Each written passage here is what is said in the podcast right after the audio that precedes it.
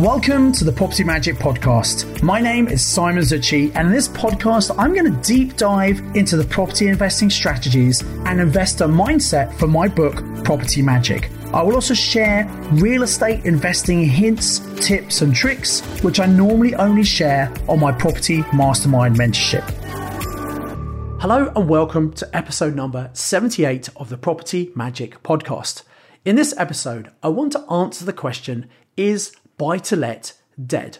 A controversial topic, maybe, but it was a big discussion very recently in one of my clubhouse groups.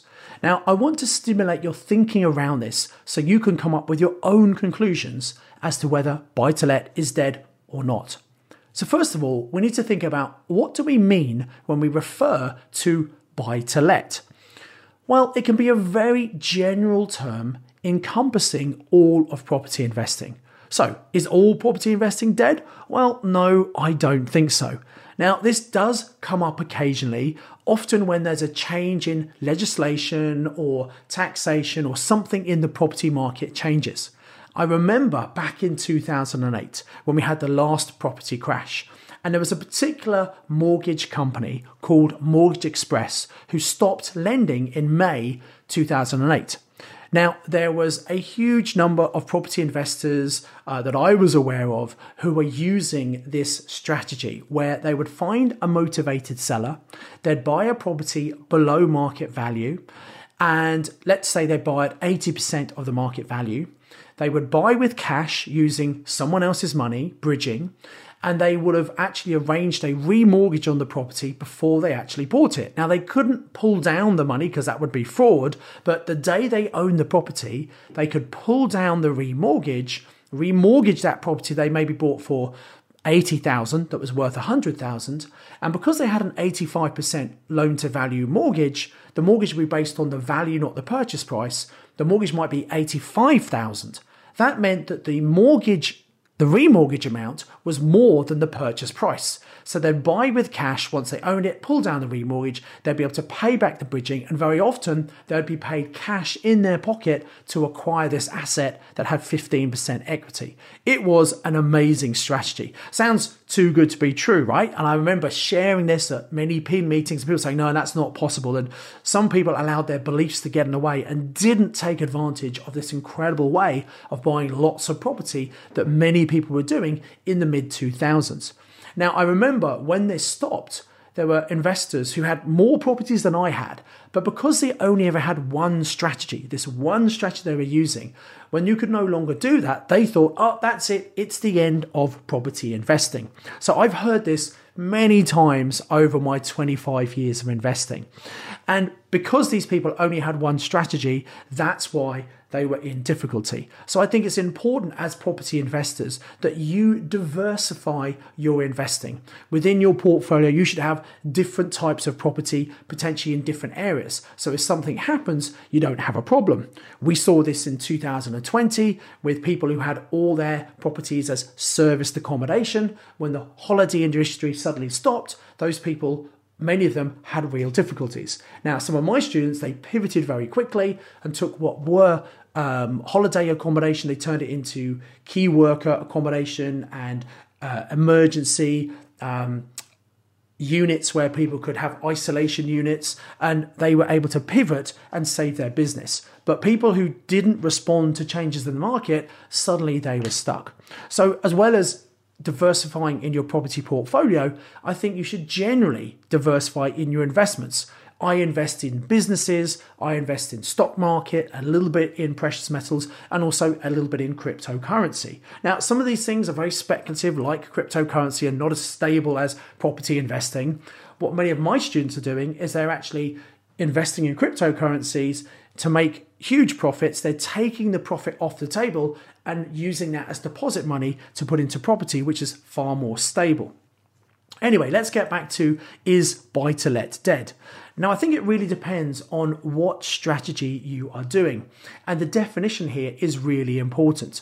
So, when you think about mortgages, you might talk about a residential mortgage, which is the mortgage on your own home. And people then refer to a buy to let mortgage, where it's not your home, you're not living there, you're renting it out to someone. But there's further definition required here because for me, a buy to let property is usually a single let property. What that means is where you have a contract in place and it's an AST contract with a tenant. That tenant could be a young couple, it could be an individual, it could be a family but it's one contract that is issued for that accommodation. And this is what the vast majority of property investors in the UK do. They just do single let properties. I think it's something like 82% of investors, that's all they do.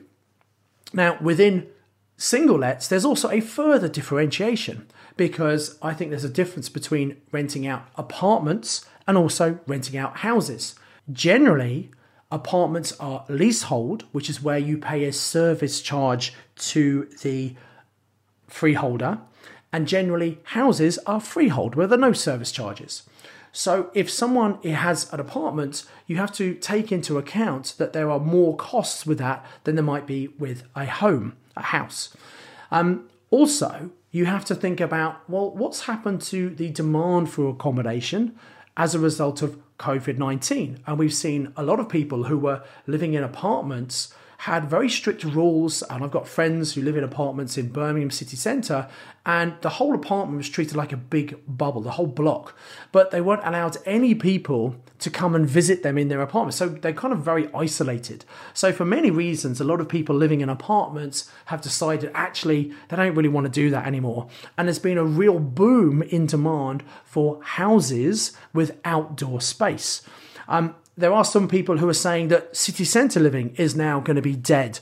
Um, the city centres are obviously not as vibrant as they once were. People don't have to be in city centres for work right now. Um, and I think this will damage city centre living. However, there'll be a lot of people who still want to live in city centres. And I think it depends very much on your age and your lifestyle. You know, people who are younger, they like to live where they've got access to restaurants and bars and clubs and those kind of things and gyms um, and easy to get to work. Whereas I think when people get a little bit older, maybe they have a partner, they might want to move into their own house together. Maybe they're going to get married and have kids. And they want a bit of a garden for that. And that could be a, a smaller terraced house or a semi detached house. And as people get older and earn more money, they might want to move into detached properties and eventually moving to bungalows or to care homes, etc. So the type of accommodation people want to live in does vary depending on their age and their lifestyle requirements.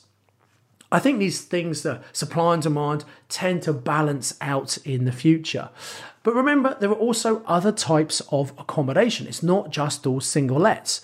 There are houses of multiple occupation, known as HMOs, which is one of my favorite strategies because it's one of the quickest way to replace your income. There's also serviced accommodation where you're renting out accommodation on a short term basis at a higher rate to holidaymakers and contractors and those kind of clients.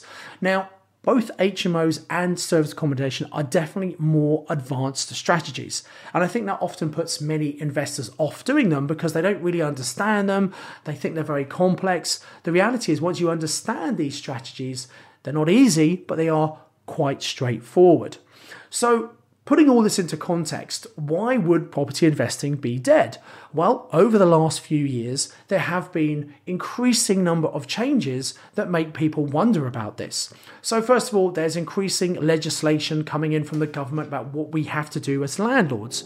There's also section 24, which is the main consideration, and that came in in April 2017, and it was a fundamental change to the way that we as property investors are taxed.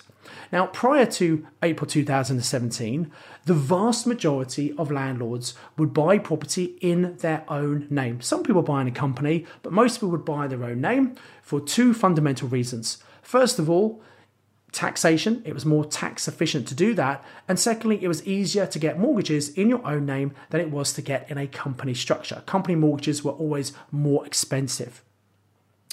Now, the problem with Section 24 for many investors is that if you own property in your own name, which, as I said, most investors do, and if you have mortgages, which most investors do. And if you're a higher rate taxpayer, which many investors are, suddenly it means you're paying a lot more tax on the income you make from your property investing. And so some people are wondering, well, is it worth being an investor anymore if I'm paying all this extra tax? And certainly we have seen at our property investor network meetings over the last few years, more and more landlords come to those meetings thinking about disposing of some of their properties. They've had really good capital growth over the last 10 years. I think maybe I should step out of property investing. So we've certainly seen that. For me, there's also another underlying concern which might affect people when it comes to their property investing. Now, and that is the potential for interest rates to rise over the next few years. Personally, I think we're not going to see rises for the next couple of years because we need to allow the economy to recover first of all before interest rates go up. However, there's no doubt in my mind, thinking about macroeconomics here, the government has put so much money into the economy um, to support businesses and people on furlough, etc., th- through the COVID 19 pandemic. They've spent at last accounts, the official figure was 280 billion pounds has been spent. Now, obviously, taxes are going to have to go up to pay for that. But for me, the more important thing is all that money being pumped into the economy means that we are going to see inflation. So prices are going to rise. Now, the Bank of England uses interest rates as a macroeconomic tool to control inflation. When prices go up, when inflation goes up, they increase interest rates. That makes borrowing more expensive, which means businesses can't expand and it tends to slow the economy down. So, as we see inflation in future years, which I'm sure is going to happen, then we're going to see interest rates rise. So imagine this for a moment. Imagine an investor who's got just a couple of properties in their own name and they're a higher rate taxpayer. They're already paying more tax on the profit that they make from their property investing. And then they've got service charges. If they've got leasehold apartments, they've got service charges they're paying as well. And so they're making less and less money on their property. And if the interest rates potentially go up, they're going to might get to the point where on paper they're making a profit and so they have to pay money to the tax man but in reality they're not getting any cash flow from that property and so for those people i would say that yes maybe property investing is dead and so, if people just have single let properties and particularly apartments, I think that's going to be a really challenge for challenge for them. Having said that, I have many clients for whom single let properties work really, really well. Um, there's a real shortage of this kind of accommodation, particularly for houses in many areas. The demand has really boomed for that. So I think that you need to take these things in balance. If you actually buy property in a company, which is the best way moving forward, actually you're not affected by Section 24. There are some incredibly low interest rates available right now, which make it very attractive. And if you're buying the right kind of property with high cash flow, such as HMOs or serviced accommodation, actually I think there's still huge potential in property investing. So, do I believe is property investing dead? I think if you know what you're doing and you pick the right kind of strategies, absolutely not. However, for some people doing it in the traditional way who are not adapting, yes, maybe property investing is not as attractive as it once was. But that's good because it means those people might be selling their properties that we can snap up and put into our property portfolios. So I hope this has stimulated your thinking and helped you conclude whether buy to let is dead or not. So, finally, if you gain value from this episode of the Property Magic podcast, I've got one recommendation and one request for you. The recommendation is make sure you subscribe to this podcast. You can click the button and subscribe. What it means is you'll get notified every single Tuesday morning when a new episode becomes available. My request is if you've enjoyed this podcast and the other episodes, please give me a five star rating and please put a, a testimonial, review to say what particularly you liked about this podcast, because that will help other people to see the podcast, to find it, and they can also benefit from learning every single Tuesday morning. I would really appreciate that.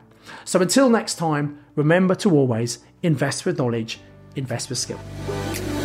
Thanks for listening to the Property Magic podcast. To get this week's show notes, please visit www.propertymagicbook.co.uk forward slash podcast.